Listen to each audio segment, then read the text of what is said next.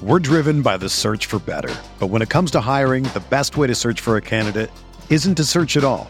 Don't search match with Indeed.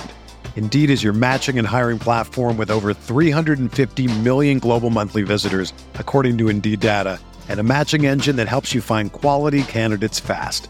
Ditch the busy work. Use Indeed for scheduling, screening, and messaging so you can connect with candidates faster. Leveraging over 140 million qualifications and preferences every day, Indeed's matching engine is constantly learning from your preferences, so the more you use Indeed, the better it gets. Join more than 3.5 million businesses worldwide that use Indeed to hire great talent fast. And listeners of this show will get a $75 sponsored job credit to get your jobs more visibility at Indeed.com slash BlueWire. Just go to Indeed.com slash BlueWire right now and support our show by saying that you heard about Indeed on this podcast. That's Indeed.com slash BlueWire. Terms and conditions apply. Need to hire? You need Indeed. Welcome into Candlestick Chronicles, a 49ers podcast on the Blue Wire Podcast Network. I'm Kyle Madsen. I write about the 49ers over at NinersWire.com. Part of the part of the we got this part of the USA Today sports media group. Hey, I went through this intro like the 49ers went through their game in Seattle, which was sloppily. We'll talk about that with Chris Biederman, of course. He will join me shortly. He covers the 49ers for the Sacramento Bee. And Chris and I are going to talk about whatever the hell just happened at Lumen Field. We're recording this Sunday night. Let's get into it. Blue Wire. Hey, this is George Kittle, and you're listening to Candlestick Chronicles.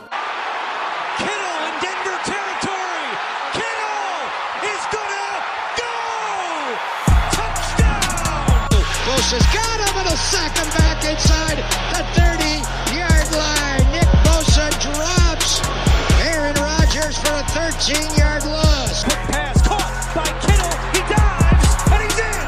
Touchdown 49ers. Chris, I wasn't going to wait until tomorrow to talk about whatever that was. You were eager. You were eager to hop very on. Very eager. I was Eric Eager. Shout out Pro Football Focus. Oh, but wow. yeah, that's a deep cut. the Seahawks did to the 49ers, and we'll peel back some layers here. But the 49ers lost to the Seahawks 30 to 22, in case you missed it. And the Seahawks did to the 49ers what I think the 49ers are terrified of teams doing to them. And that was selling out to make sure that Elijah Mitchell wasn't going to beat them and bringing nine guys into the box and saying, "Great, let Brandon Aiyuk go one on one, let Trent Sherfield or Jauan Jennings go one on one, and we're gonna make Jimmy Garoppolo beat us." And he couldn't. He threw two, threw, he threw two interceptions. Um, he missed a wide open Kyle Juszczyk down the sideline. Um, he had a fourth down pass to end the game batted down. It was a it was the exact kind of game when you're looking big picture. It's the exact kind of game why the 49ers traded for Trey Lance. Because they made mistakes that they just couldn't overcome. And that was a bad Seattle team, a really bad Seattle team. That the 49ers looked early on after the fake punt that went 73 yards for a touchdown, which is a whole other problem. They looked totally unprepared for that. But after that play, they got it back under control. They they get a turnover and they immediately tie the game. And then they go up 14-7. They go up 23-14 and then Russell Wilson just went off. And the 49ers defense didn't really have an answer and by the time all the dust settled, my takeaway was the Seahawks gave the blueprint for beating the 49ers, and I don't know how they combat it.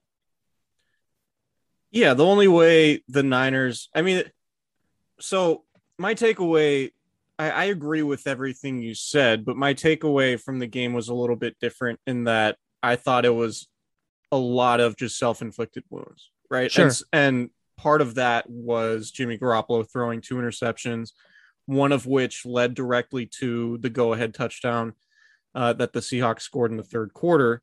The Niners didn't score in the second half at all. Yeah. Um, but in terms of like self-inflicted wounds, like the special teams gave up a touchdown for the second week in a row.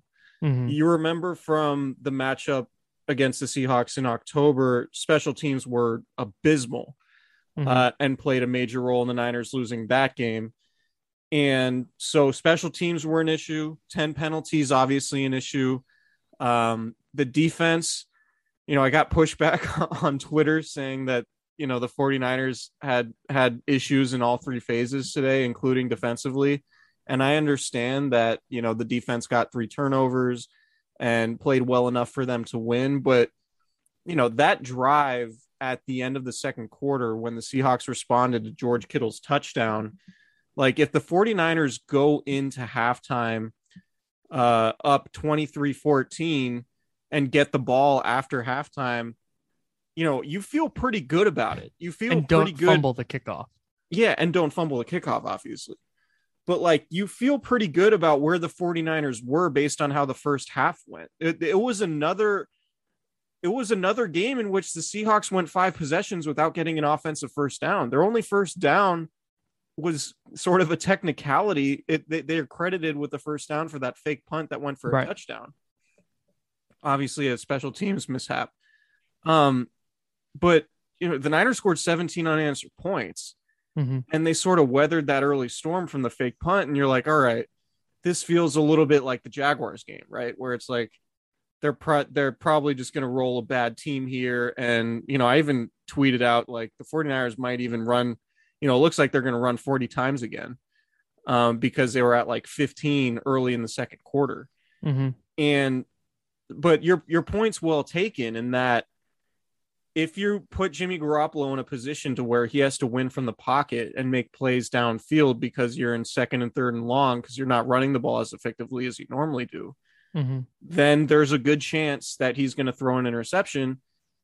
And those interceptions that he throws, like I feel like I've seen Jimmy Garoppolo throw both of those interceptions 25 times. It's the only interception he throws it's into a linebacker's chest or into a safety's chest. Yeah, he airmails somebody over the middle and goes right to a safety, or a linebacker undercuts something. Like the it's it's wild how all of Jimmy Garoppolo's interceptions look the same.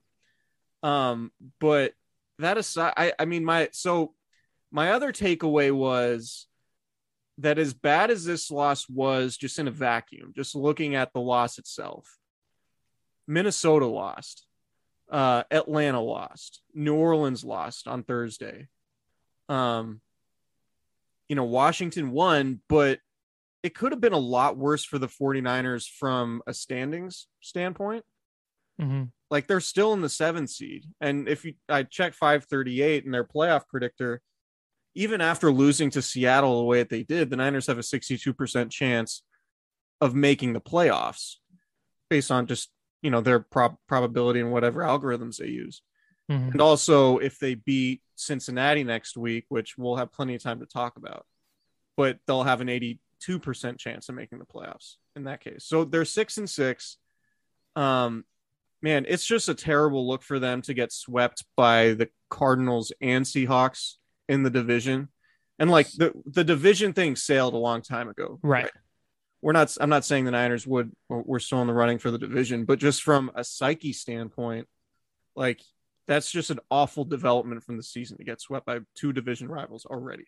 and a and a and a division rival the seahawks i don't think it was like because a lot of the focus was on russell wilson's record against the 49ers and and the pete carroll has ownership over kyle shanahan or whatever the seahawks were last in total plays last in plays per drive last in time of possession first in punts they Yeah. were the like league's worst offense They'd scored 28 points in the three games since Russell Wilson came back. They scored 30 today.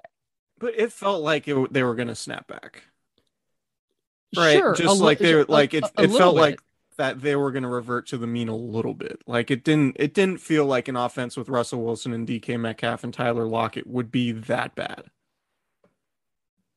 Sure. And they But weren't, weren't they good weren't, today. they weren't, huh? They, the Seahawks offense wasn't particularly good today. Like t- Russ got going in the second half, but they Right. still averaged 4.8 yards a play. They But only they had 181 net passing yards. plays. Niners sacked them four times. Like They They turned- 65 plays. Yeah, they turned the ball over three times. It was It was there for the taking. Right. And that's that's that's the part to me that stands out. Like I your points taken on the fact they're 6 and 6. And your points taken on the fact that, you know, the Vikings lost to the Lions and um the Bears lost and the Giants lost and the Saints lost on Thursday. So I mean, all these teams are falling off and the 49ers are still sitting at 500, which is good enough for the 7th seed right now. What Washington overtook them for the 6th seed. But this is supposed to be a team, and this is the lens I'm viewing this through because they rolled with Jimmy Garoppolo this year because they wanted to be Super Bowl contenders. That's why that Jimmy Garoppolo gives them best, the best chance to win. They think they can win a Super Bowl, so they're going with Jimmy Garoppolo. Okay, fine. But that then becomes the lens that you have to view everything through. And I understand that it's a division game and division games are weird. Like the Saints, I think swept the Bucks this year or swept the Bucks last year. Like it, just division division games are odd. They're the stuff happens.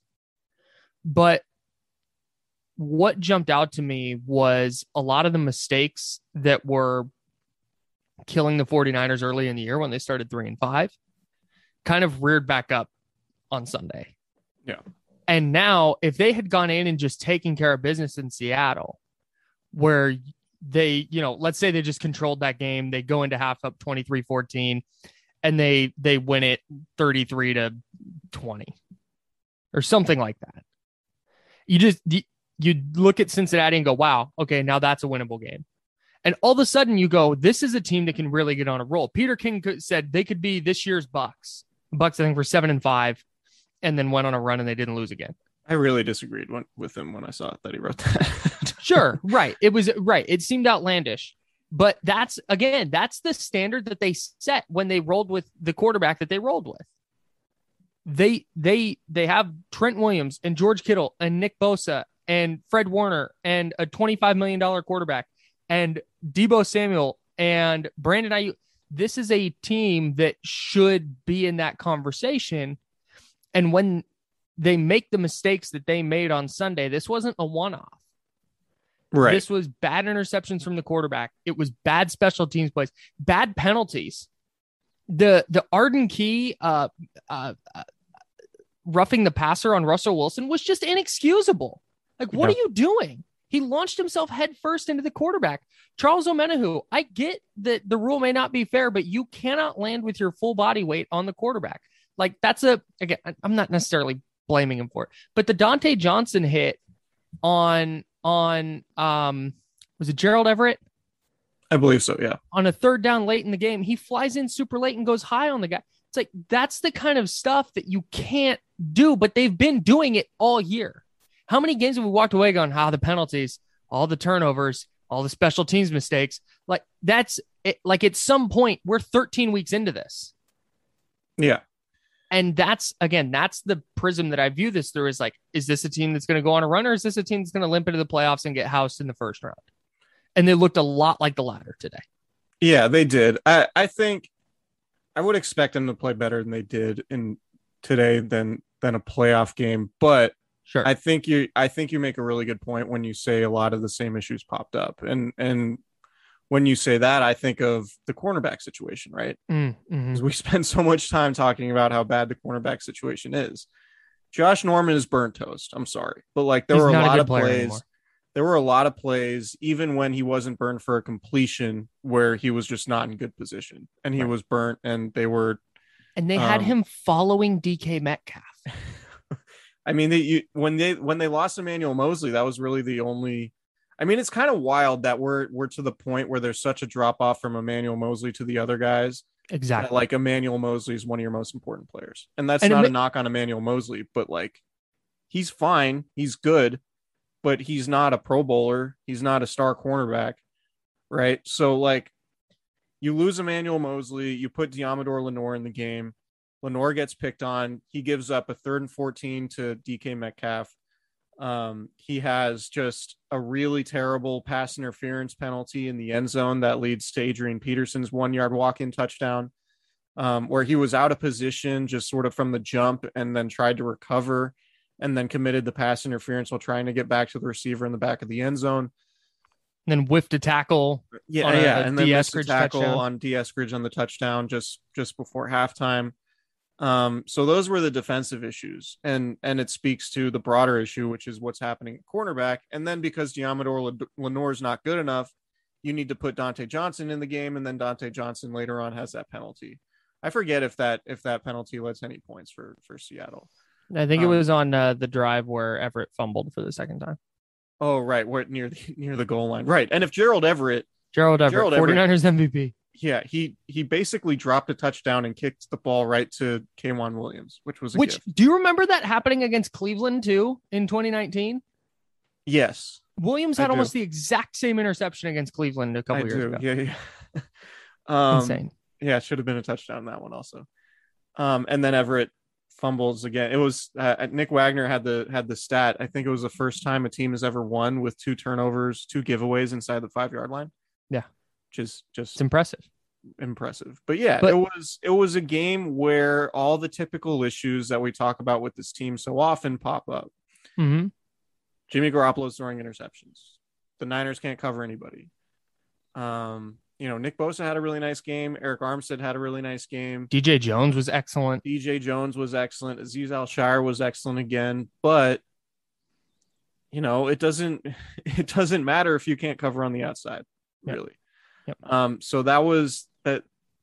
I think you make a really good point in that the the issues that have been prominent all season, um, reared their ugly heads again today. But the good news is this what like if this happened last week against the Vikings, it would it, it would feel significantly worse. Mhm. Right? Because you look at the standings and with the 49ers at six and six, right behind them's Philadelphia at six and seven. Niners own the tiebreaker against Philadelphia. Behind them is Minnesota in the ninth spot, five and 7 Mhm. Niners own the tiebreaker against them. Carolina's five and seven. Niners aren't going to play them this year. Um, so that's a little bit worrisome. But then behind them is Atlanta at five and seven. And the Niners are going to play the Falcons coming up in a few weeks. So you're in you're you're still in a good spot. Yes. And so the timing of this and, and just the opponent and where things are with with the standings, it doesn't absolutely crush them for the season. Like last week's game, I think what what was the probability on on 538 if if they had lost last week's game to Minnesota, they would have had like a 25% chance of making the playoffs yeah. compared to 75% chance had they won. Something like that. So their probability dipped a little bit, but they're still in a pretty good spot. So if there is a silver lining, it's that a lot of these things, with the exception of the cornerback situation, are, are pretty much correctable. Right. And no, and so we'll have to see what's going to happen with Emmanuel Moseley's ankle if he's going to need to miss time. Um, Kyle Shanahan didn't really have an update on the severity of that ankle injury other than to say he it wasn't good enough for him to come back into the game, which is which is problematic. So um, it might be a few weeks, which would really be an issue. Um, and and maybe it's time for Ambry Thomas to to get some burn if you know if Deommodore Lenoir just isn't good enough right now, which seems which seems plausible. Um, but yeah, I mean the you know we've we've harped on the cornerback stuff a lot, and I don't want to keep harping on it. But the the main thing with the cornerback situation, which was apparent today, there are so many good receivers in the NFC, and you're going to play no matter who you play in the playoffs, right? Arizona, Green Bay, Tampa Bay, Dallas, and the Rams. All those teams have elite receivers. Yes. All of them. There is not a team on there that doesn't have elite receivers. Correct. And Josh Norman is currently your best cornerback. And Norman has one skill, and it's punching the ball out occasionally, but he can't cover anybody.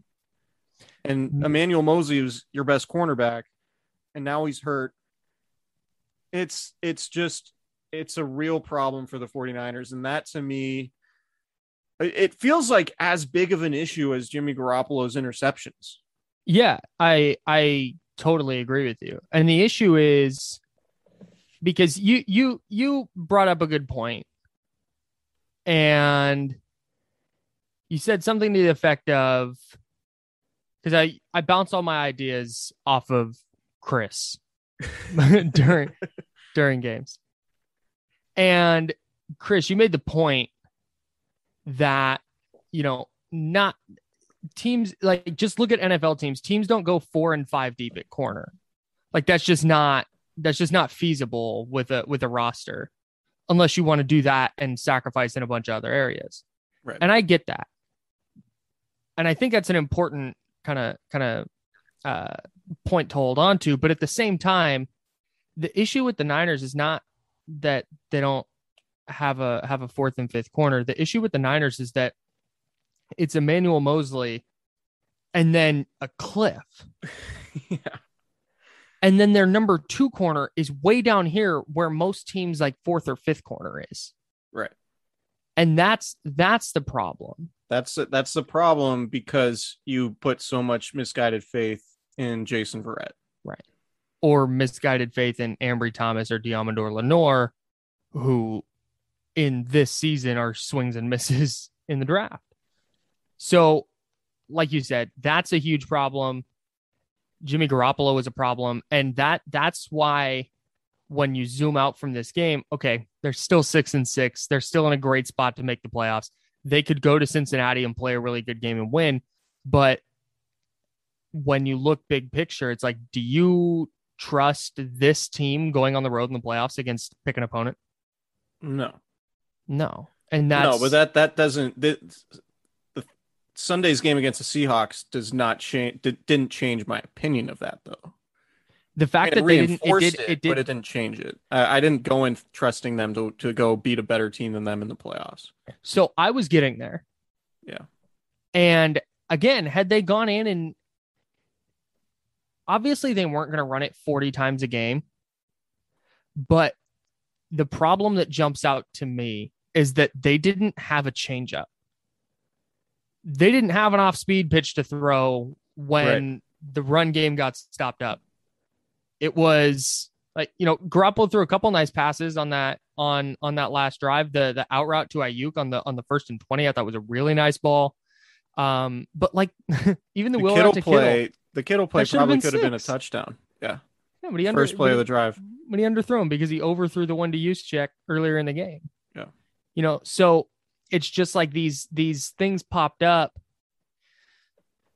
that that really put doubt in my mind that okay, well, if a team stops the run, they have an adjustment because it's it's clear right now that that they don't. And is Jimmy Garoppolo capable of going and beating a team when the defense puts nine in the box? Sure, he's capable of it. But are you going to bet on it? I'm not. Right. And Sunday's game just because we talked to Joe Fann, we talked to Mike Salk, two guys, two Seattle guys. Um, I heard Danny Kelly, friend of the pod. I heard him talking on on on another podcast about how awful everybody talked about just how bad the Seahawks team is and how there's really no no solution in sight. And the solution turned out to be playing the 49ers. And Well, that's not a good place to be in. yeah. when you're mean- the get right team, that's not awesome. Hey, guess what, everybody? The 49ers are back in the playoff race. They're actually the number six seed after beating the Vikings. And maybe now you want to get out to a game, or maybe with the holidays coming up, you want to get some 49er tickets for that special 49er fan in your life. Well, hey, guess what? You should use tickpick.com to acquire those tickets. And let me tell you why because TickPick, that's T I C K P I C K, is the original no fee ticket site and the only one you'll ever need as your go to for all NFL tickets. So TickPick got rid of those those like fees and charges at the end of you know you go and you find your tickets you find these awesome seats and you get the price and you go and you look and then the price is way more than you were anticipating paying because of all those fees. Well tickpick got rid of those. It's unbelievable. What you see on the seat your ticket that's what you're paying. They've eliminated the fees they've eliminated the surcharges and it allows tickpick to guarantee the best prices on all of their nfl tickets. And if you don't believe it if you can find better prices for the same seats on a different ticket site TickPick will give you 110% of the difference in the purchase price. Now, the 49ers are going on the road for two weeks. They're going to be in Seattle and then they're going to be in Cincinnati. And then they come home to face the Atlanta Falcons, who are also in the thick of the playoff race. So that could wind up being a huge game. And you're going to want to get your tickets now because those tickets are going to go fast. So head down to tickpick.com slash candlestick right now. Go do that. Get tickets for yourself, get tickets for your friends or your family, all the special 49ers fans in your life with the holidays coming up. This is a perfect way to show them how much you care. So check that out at tickpick.com slash candlestick today and save $10 on your first order of 49ers tickets. That's tickpick.com slash candlestick to save $10 on your first order of 49ers. We're driven by the search for better. But when it comes to hiring, the best way to search for a candidate isn't to search at all. Don't search match with Indeed. Indeed is your matching and hiring platform with over 350 million global monthly visitors, according to Indeed data, and a matching engine that helps you find quality candidates fast. Ditch the busy work. Use Indeed for scheduling, screening, and messaging so you can connect with candidates faster. Leveraging over 140 million qualifications and preferences every day, Indeed's matching engine is constantly learning from your preferences, so the more you use Indeed, the better it gets. Join more than 3.5 million businesses worldwide that use Indeed to hire great talent fast. And listeners of this show will get a $75 sponsored job credit to get your jobs more visibility at Indeed.com slash BlueWire. Just go to Indeed.com slash BlueWire right now and support our show by saying that you heard about Indeed on this podcast. That's Indeed.com slash BlueWire. Terms and conditions apply. Need to hire? You need Indeed. Another day is here, and you're ready for it. What to wear? Check. Breakfast, lunch, and dinner? Check. Planning for what's next and how to save for it?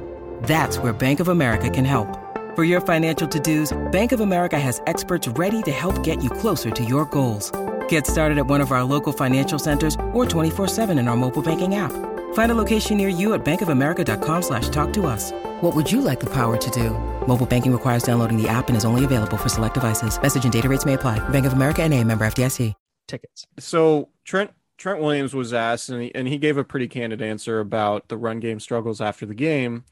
And he basically said what the Seahawks were doing was loading the box and preventing the 49ers from double teaming any of the Seahawks defenders, right? Because Mm-hmm. typically what the 49ers like to do is set double teams on the edge, right? So they have, you know, Trent Williams and George Kittle, for example, will double team somebody at the snap, and then Kittle will move on to another defender at the second level and make a block there. And the 49ers sort of blocking as a play goes on evolves, right? Like just two different levels of the Mhm. defense.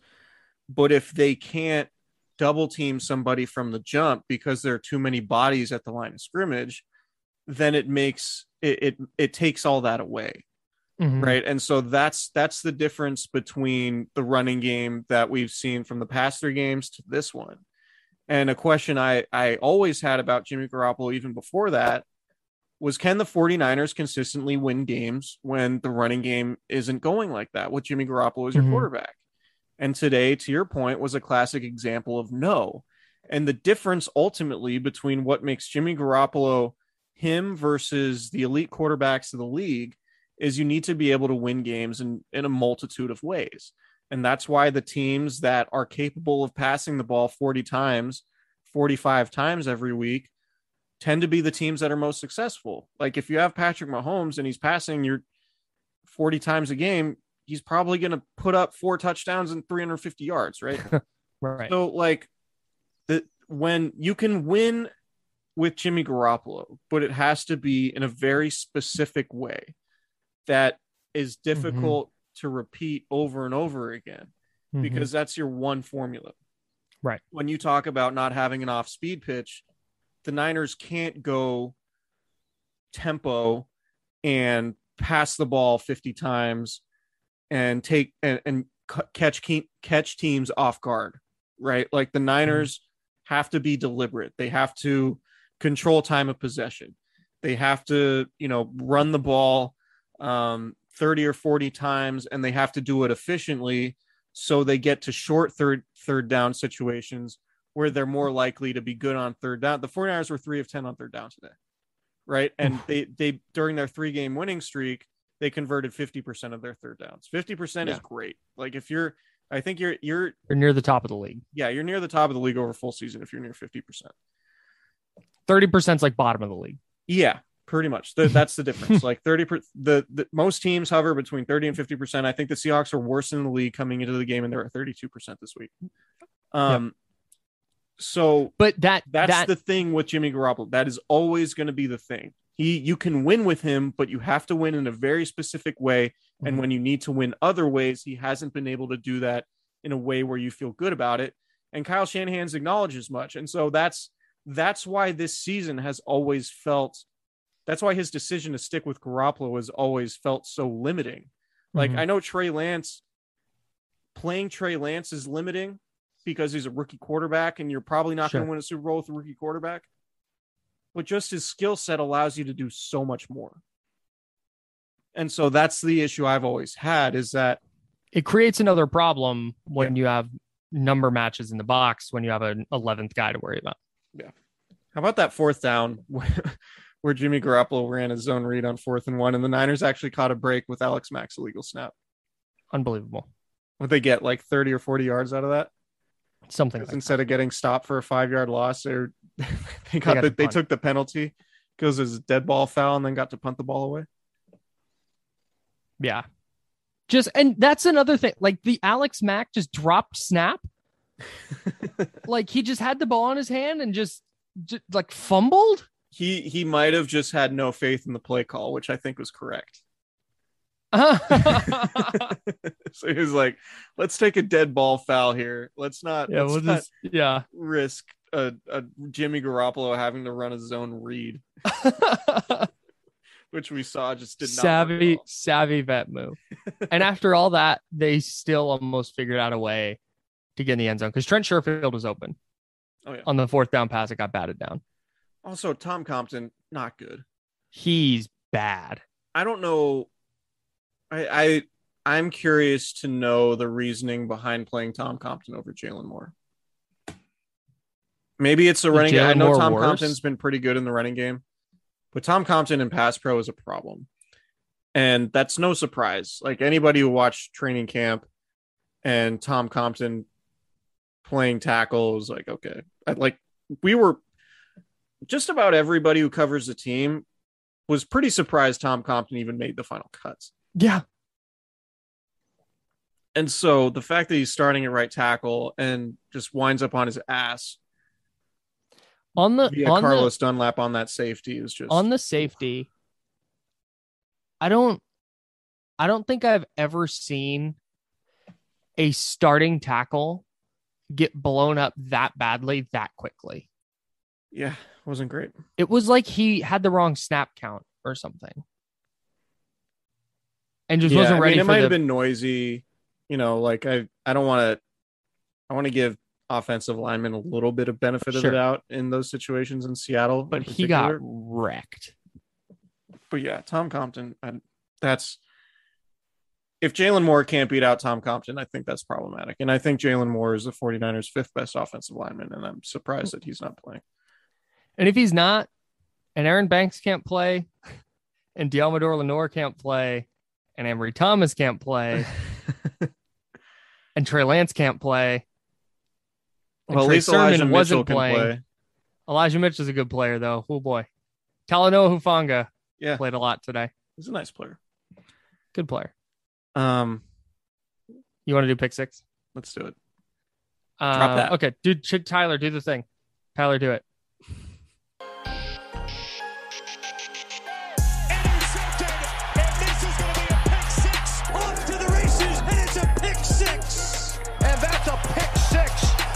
49ers. All right, pick six. Chris, you you went hipster this week, and my picks weren't good. Yours were less good. I just didn't. I mean, I wanted to Didn't be work out for hipster. you, homie. There's like, you know, I I don't call, like I've been called a hipster. I don't consider myself a hipster, but like there are things about me that are hipster. But oh, yeah, for this, sure. Your this- glasses just reek of double I mean, IPAs. Yeah, I know. I have glasses. I like craft beer. I have a French bulldog. There are a lot of like the yoga thing, like whatever. I'm fine with that. But this was like uh Big yoga guy. this was more about like, all right, how many different times can we just chalk it up and do like Nick Bosa, George Kittle, Deebo Samuel every week, and then explain why we think they're going to be good? It's like they're the Niners best. No, it's a good So I- point, and I- that's why we have to workshop the bit in the offseason. Yeah, we need to figure out a way to make it a little bit. Maybe do it like you can over like six games, you can only pick players once. Sure, I said in the offseason, but if we want to do it now, that's cool Yeah. too. Anyway, we could figure it out. But I just my reasoning for going super hipster on these picks. I, I'm just Shake up the bit. yeah, just shaking it up. Nothing's on the line right now, and that's fine. So let's talk about it. I took Elijah Mitchell first. He had 22 carries for 66 yards and a touchdown. He's fine. Was he the best pick? Yeah, either of us made. yeah, by I think a wide margin. Yeah. and he was fine. His three yards of carry were the second worst of his career. He had two and a half yards of carry in Philly. He had 17 carries for 42 yards in that game back in week two. Um, but not. I have a hard time putting a lot of this on him. Yeah. because he was just running into stacked boxes, and um, that's a that's a tough thing to to run on in the NFL. So Elijah Mitchell was fine. My first pick was Charlie Woerner. Who played? He played football. I'm curious to see how many snaps of football he played, but um, yeah, I it was mostly because like, oh, Charlie Woerner's been kind of a nice, you know, a good blocker, and he's highly graded among all tight ends according to PFF. I think he entered the weekend as the eighth highest graded tight end in the Yeah, entire you had league, stats. which is wild. Um, well, they weren't stats; they were just grades, but You had grades, Uh, numbers, analytics, data. I think he had an off or a false start penalty today. Mm-hmm. That happened. And I think that was the only time I noticed that Charlie Woerner was on the field. I was fully expecting a couple plays where he got into the second level, and I was going to be like, "Oh man, that's a good pick." He never Right, got it was to the second like- level. I was, you know, there there would be a few like explosive Elijah Mitchell runs, and then I could be Mhm. like, "Look at Charlie Woerner's block." I was waiting. I was waiting on maybe like a like a nice third down conversion from him, or something. But nope, nothing. Didn't happen. Uh, my next pick was Brandon Aiyuk. I thought he'd have a huge game. He didn't. Three catches, 55 yards. Most of those came in the last drive. Um, disappointing game for Aiyuk, to say the least. It's six targets. He dropped a screen pass. Two drops. The last one, it came on the last drive, right? It didn't. Did it Yeah. kill the 49ers? No, I mean not. Was it No. the last drive, or was it earlier than that? No, it was the last drive. Okay. So I mean, they got in range in the last drive despite that drop on. Which, dude, that's a catch. Like I know it's not by the rules, but it should be. Uh, okay. He secured it, went, got two feet down, went to the ground, hit the ground, and then the ball comes out. That should be a catch, not just for Aiyuk, but for they need to change the rule. By rule, it was no catch, but it should be. okay. Anyways, Aiyuk had a disappointing game. Oh, it led to a punt early in the fourth Did it? quarter. Yeah, that was not the last drive. It was the second last drive. Boy, that game was just a mess in my brain. That game was like 2020. There were, yeah, there were a lot matter. of things that happened in that game where it's like hard to remember the exact sequencing. But yeah, they, um, they punted because that that was a third down catch incomplete, and then Seattle went down the length of the field and then had the Gerald Everett, Fumble, Mm, that's and right. then the 49ers got the ball back. Um, really wild by the way that that they elected to not kick a field goal to go up 10 with like a minute and a half left Pete Carroll's just all over the place. he is an interesting guy he's all over. I mean, it. He like picks the wrong time to be like, well, the the the you know analytics guys say we should we Yeah. should go for it on fourth down. It's like no, no, not there. you go up 10 against Yeah, an you go up offense that can't move the ball against you right? Yeah, it was that was. I get it. Like I mean, Analytics they're say- three and eight, so I I kind of get like let's go for the jugular here, and they were like half a yard from. go up two scores with 90 seconds left analytics I wouldn't have given it to Gerald Everett though. no I get the I get the the what they were trying to do. Like, hey, you fumbled and you dropped a touchdown that led to an interception, but hey, here's a nice easy shovel pass. All you got to do is turn the corner and get in the end zone, and then he fumbled. Yeah. Nice play by Azeez Al Shire, by the way, getting a hat on the ball. Yep. Fourth pick, uh, your Azeez second pick. Al-Shaair, undrafted Undrafted, in this pick six. incredible game, sixteen Um, tackles. So with the fourth overall pick, uh, your boy took Laken Tomlinson. Boy, did he? He had a holding penalty that a lot of people didn't like. I didn't catch a good replay of it. Um, It was pretty ticky tack. yeah. Also, can we just stop complaining about just not not Legit, but dude. Just No, like go- people. go it's it's there's no bigger sign of a loser mentality than complaining about officials. You can critique an official for sure, yeah. but you're gonna say what I'm gonna say, so go ahead. if y- if your takeaway from this game is that the Niners got screwed by the officials, my retort would be the Niners got screwed by interceptions, allowing a touchdown on special teams in a one score game, Mhm. uh, fumbling a kickoff, uh, allowing a touchdown in a minute and 30 seconds, like having Did you mention the fake punt touchdown? Yes, I did. Okay. Having bad corners, like there, you can quibble with calls, but so many things happen in football games that unless it's the NFC Championship game from 2018, like just stop complaining about refs. Like stop. And George Kittle said after the game, he's like, "We can't complain about refs. We just need to play better." When So you're anyway, complaining about a non-PI call in the end zone with 30 seconds left of a game where you haven't scored yet in the second half, but you've turned the ball over twice in the second half, and you're trying to go 98 yards to tie the game after not scoring the entire second half, there's a larger problem than the non-pass interference call on Trent Sherfield. Right. Was So it a were there some bad no calls or some bad calls? Maybe, but I promise they go both ways. They do. Officiating in the NFL is generally bad. I'm sure there are some calls Seahawks players and fans were not thrilled about, and I'm sure there were calls around the league that people weren't happy about. Bad calls happen. Stop focusing. You sound like Mike Zimmer from last week.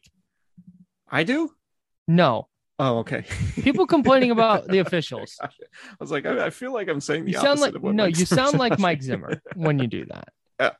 He's Yeah. like, those guys hold every play, and until they get called on it, they're not going to do it. And George Kittle's like, maybe focus on making better plays. Yeah. That's which is what he said basically what he said after the Yeah. Seahawks game too. Um anyway, I went on that rant to cover up the fact that uh my draft my first two draft picks were Charlie Woerner and Laken Tomlinson. Yeah, so I'm gonna miss. It's fine. uh, I took Jaquiski Tartt fifth overall with my third pick. Hmm. Um, he played, got hurt, but he came back. Yeah. Um, Not many splash plays, I don't think. no, I thought there would be a splash player too, and I just didn't didn't get one. He was involved on the DK Metcalf 33 yard catch. Probably got there a step or two late. Um, he had a nice tackle early in the game. Third down stop, but Yeah. yeah, unspectacular game from from our guy Kowalski. last pick, uh sixth overall, Jauan Jennings. I loved this pick. And these were all sort of based on the thinking that the Niners would be able to run the ball today. Right. and they would get nice blocking performances from these guys. Um, I will say, did Jauan Jennings have the block of the game for the 49ers on George Kittle's 48 yard touchdown at the end of the second quarter when he sealed the edge? I think it was DJ Reed, even former 49er, Mm. allowing George Kittle an, an alley up the sideline after breaking a tackle from Bobby Wagner to score that I love touchdown. that you're selling this. What I'm was it the block of the season? People are saying people are that's everybody's telling me that that was the best block of the season no i mean it was you know jennings had a had a good block on that play um he had a good block on another george kittle reception that set up elijah mitchell's touchdown in the when was that in the first quarter Mhm. um had a good stiff arm on DJ Reed on his one catch. yeah Great stiff So- arm. Some people are saying stiff arm of the season.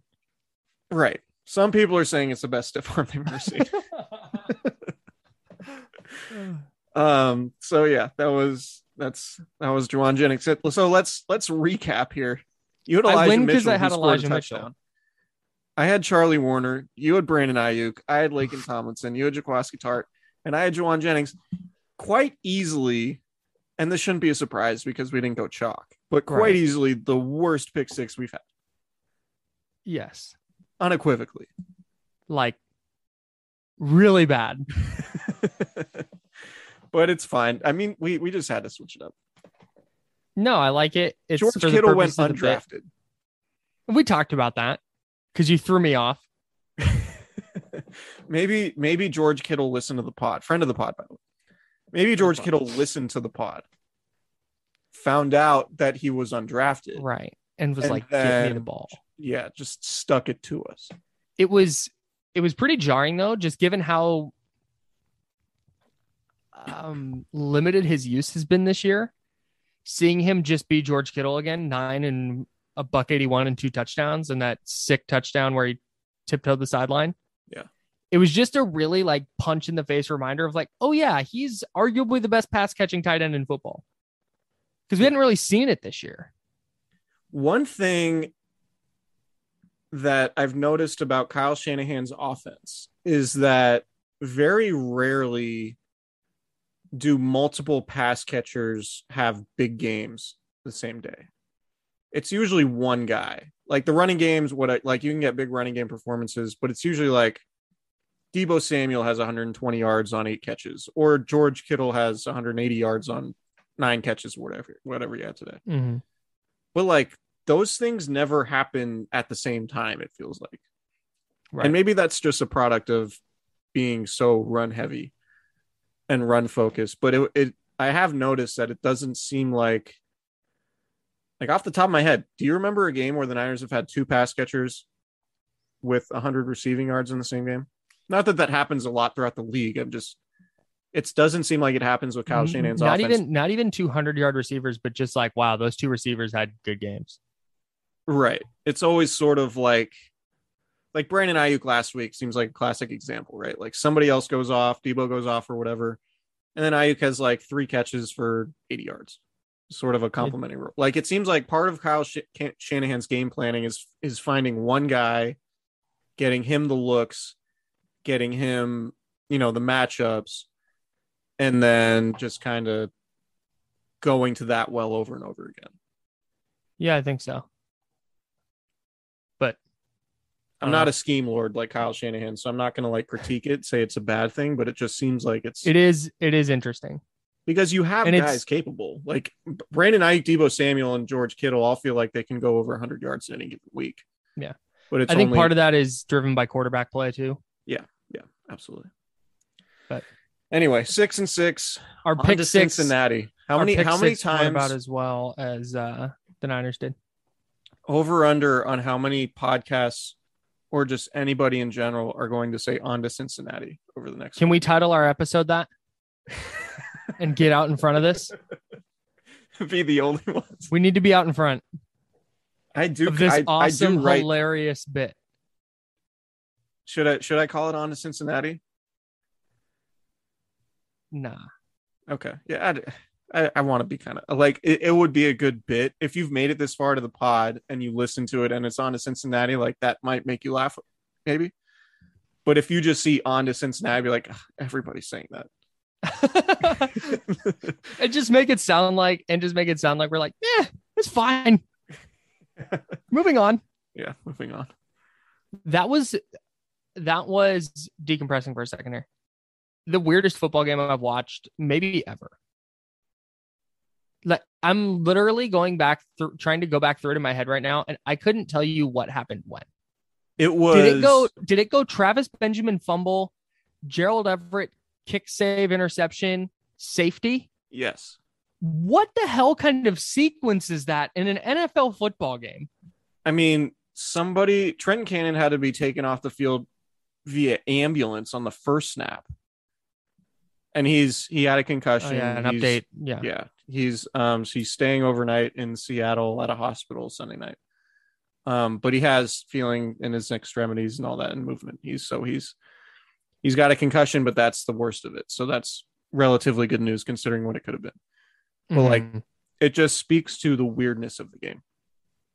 And the Niners and Seahawks only play weird games. And in hindsight, it's not surprising given, you know, the the two games in 2019 were completely batshit nuts. Mhm. Like you had Chase McLaughlin kicking a field goal 40 yards wide left in overtime that would have won the 49ers the game. After like Jaquiski Tartt forced like the most miraculous fumble takeaway of his career that prevented the Seahawks from scoring a touchdown, I think right before halftime in that game. yeah, he stripped DK Metcalf. Then Did there the was Dre the, Greenlaw near pick six? the Dre Greenlaw interception in overtime was crazy. And then Uh, the didn't Jimmy 2019 Garoppolo game- have a fumble returned for a touchdown by Jadeveon Clowney? oh that yeah, happened. and DeForest Buckner had one. Yes. it was like didn't Russell Wilson fumble, then the offensive lineman picked it up, and didn't somebody strip him? I think I Fred Warner I- stripped him, and then DeForest Buckner scored a touchdown. I, can't, I couldn't tell you. But that tw- but the 27 or the 2019 week 17 game was a great game, but wasn't all that weird. Like there wasn't Yeah, a was bunch of a weird stuff game. that happened. But this Mhm. was like ultimate weird shit. Yeah. Which is classic Seahawks. Kevin Clark has gotten so much burn out of that tweet where he says the Seahawks have never played, and he had a fantastic, a fantastic GIF that he quote tweeted it with today. You're a GIF guy? I, I'm I'm impartial. Oh boy, this is a schism. There's a fracture in our relationship now. You mean chasm? What did I say? Schism? Schism. Yeah, schism works. Okay, fine. um, I'm not impartial. Like,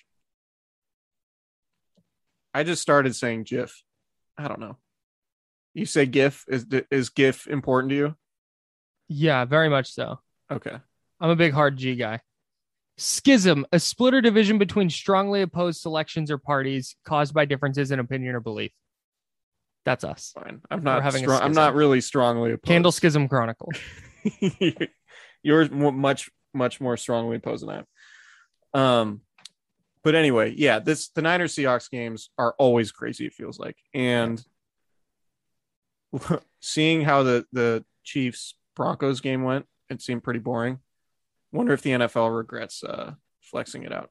There's Great definitely there's definitely someone who pounded the table for Chiefs Broncos who got a lot of texts in the group chat today.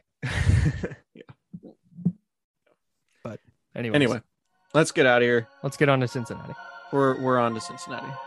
All right, normal normal week this week. We'll have a midweek pod. We'll have a uh, preview pod at the end of the week.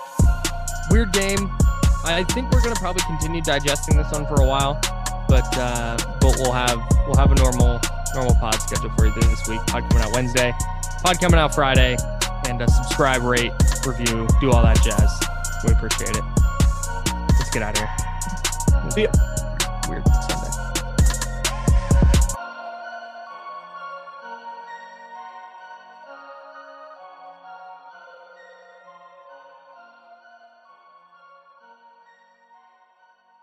Everyone is talking about magnesium. It's all you hear about. But why? What do we know about magnesium? Well, magnesium is the number one mineral that 75% of Americans are deficient in. If you are a woman over 35, magnesium will help you rediscover balance, energy, and vitality. Magnesium supports more than 300 enzymatic reactions in your body, including those involved in hormonal balance. From functional medicine doctors to mental well being and female hormone experts, we all know that magnesium is the one mineral to improve all aspects of well being and health. But which one? Magnesium Breakthrough from Bioptimizers, the trusted choice recommended by leading experts with seven best absorbed forms of magnesium to ensure your body receives the support it needs for overall well being. Go to bioptimizers.com slash balance today and use code BALANCE10 for 10% off. Support your journey to wellness at B-I-O-P-T-I-M-I-Z-E-R-S dot com forward slash balance. Magnesium Breakthrough from Bioptimizers, your foundation to optimal health and vitality.